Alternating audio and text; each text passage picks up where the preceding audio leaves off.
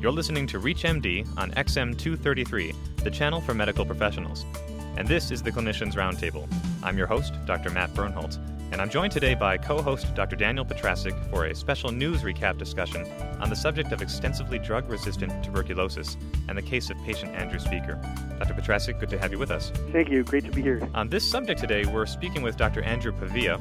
Dr. Pavia is the chair of the National and Global Public Health Committee for the Infectious Diseases Society of America. He's also professor and chief of the Division of Pediatric Infectious Diseases at the University of Utah Health Sciences Center.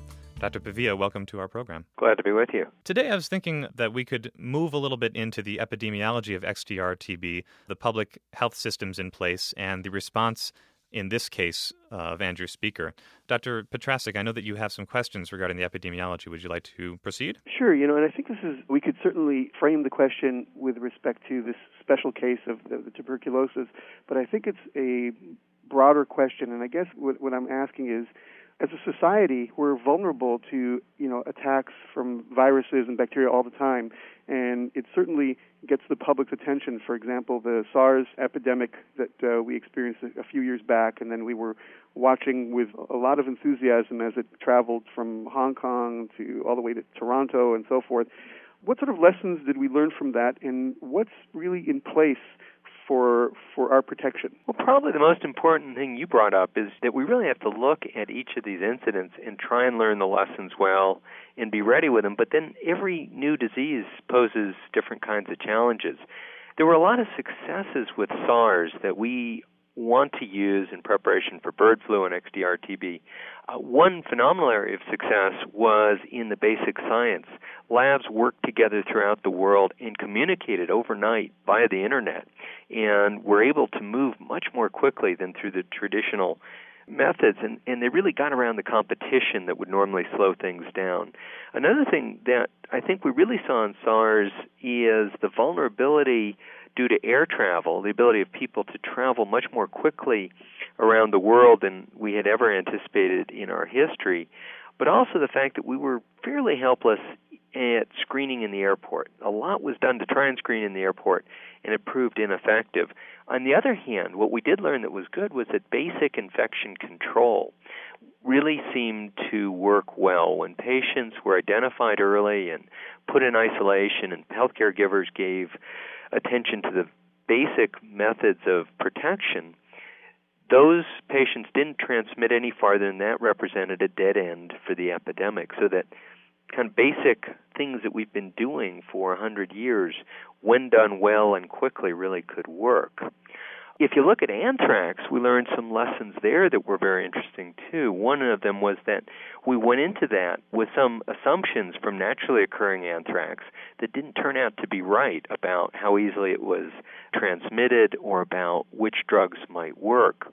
And luckily, very fast and insightful epidemiologic investigation as things were happening helped us correct things as we went. So we learned not to trust our old assumptions. And it sounds like, you know, we have, uh, from what you're telling us, really great responsive systems in place uh, when it comes to a number of these epidemic or pandemic scares. But a question that I have is Are the preventative measures good enough at this point? I know that it has been commented before that the federal TB control budget has been underfunded and has even been reduced by upwards of 15%. Would you say that we're dealing with mainly post hoc kind of responsive uh, measures when it comes to these world scares, or do we actually really invest in the preventive nature? I think we have traditionally been better at and invested more in detection and control, which really is part of control. So surveillance to find diseases when they occur and to respond quickly. And in some ways, that's the right answer because if you don't know what's coming, the best thing you can do is to be very alert and to look for it.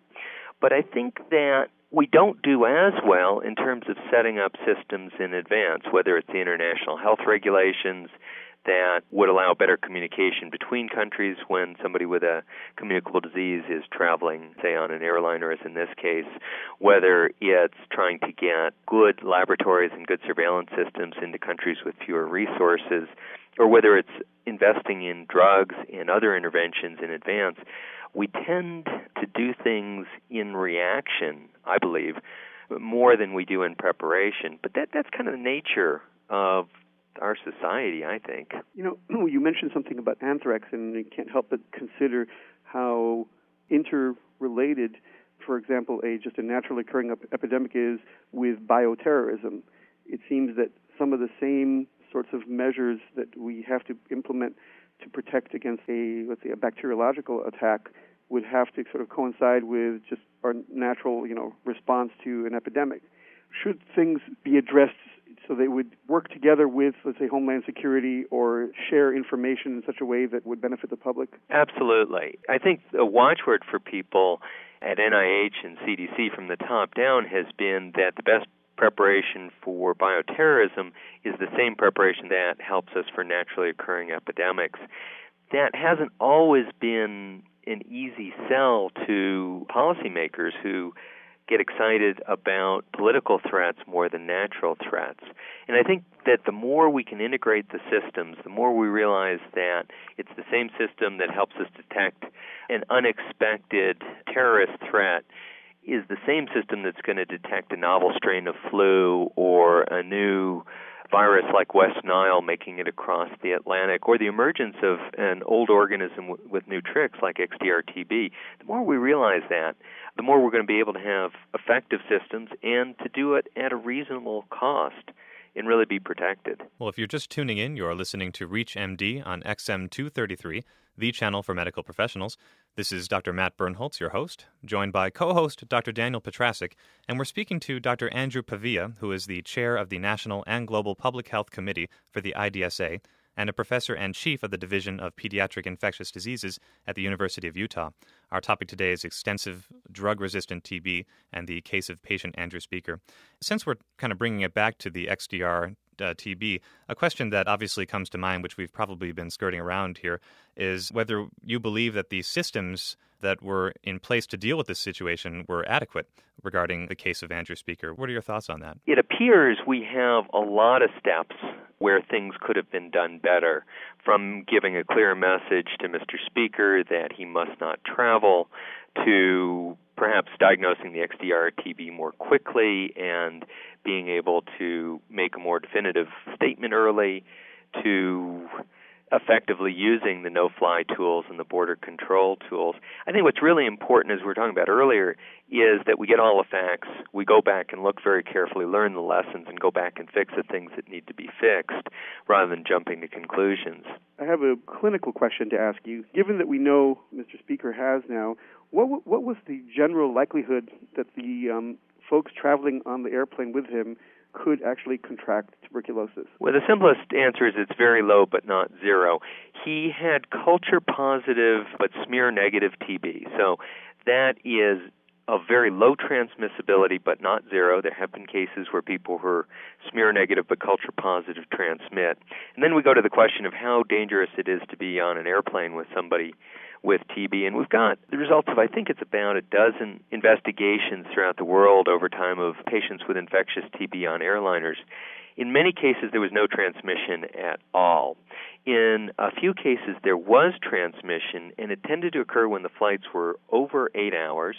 It tended to occur to people in a very close range around the traveler, or in the case of a crew member, to the other crew members who spent a really long time with them and it tended to occur when the patient was very infectious with highly smear positive TB and an active cough, for example. So all those things are reassuring, and it's likely, and certainly we hope, that no one was infected by Mr. Speaker, but I don't think you can ignore the possibility that it could have happened. I know that the general a word that has been circulating around, at least as of late, was the term reckless when it came to his deciding to travel back uh, immediately after receiving word while out in Europe about the severity of his condition.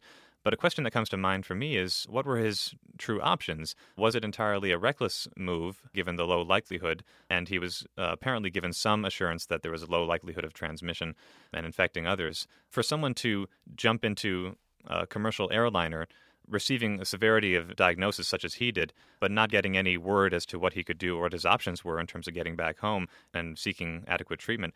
Was it a reckless move, do you think? I'm sure that if we look back and see how well the options and the severity was communicated with him, we could answer that a little bit better.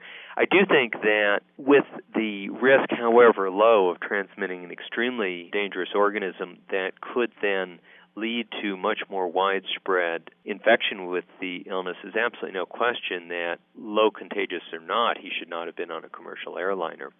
I guess we can speculate about how well he understood that or what his motivation was, but that's not really for us to do. But it, it does uh, raise the question as to what his options might have been, having not flown back. They did mention a putting the the responsibility on his shoulders and his family's shoulders to fly back through a, a private airline on their own dime, and I'm not sure if that is a realistic measure that can be done for, for patients in scenarios that might be like this in the future. I think that that was speculation that uh, Mr. Speaker's family raised.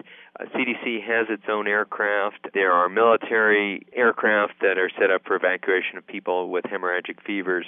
It's a pretty serious public health issue. I think that we as a nation could have stepped in to get him home and into safe treatment. And I don't know whether they jumped to conclusions or not but I think that there were options available. It may just may not have been made clear what they were, and the decisions may have taken a long time as, as people in government sat around and debated who was going to pay for it or who was going to authorize things. Okay, that is heartening to hear that there probably were options, at least perhaps from a military standpoint, to get him back. Dr. Petrasik, do you have any follow-up questions? Yeah, I just you know, uh, given that we have one such you know famous case now, you know, in the in the news headlines what do you think the likelihood that there are a bunch of such folks running around in the United States, for example, unmonitored? I think that there is certainly a risk of it. We think that the incidence of XDR TB so far is fairly low throughout the world, but given that there are some hotspots where one might acquire it, and given that the diagnosis of TB is often delayed, and sometimes when TB is diagnosed, an adequate specimen isn't obtained for culture and therefore for resistance testing. I think in the future we will see other importations or other endogenous cases of XDR TB.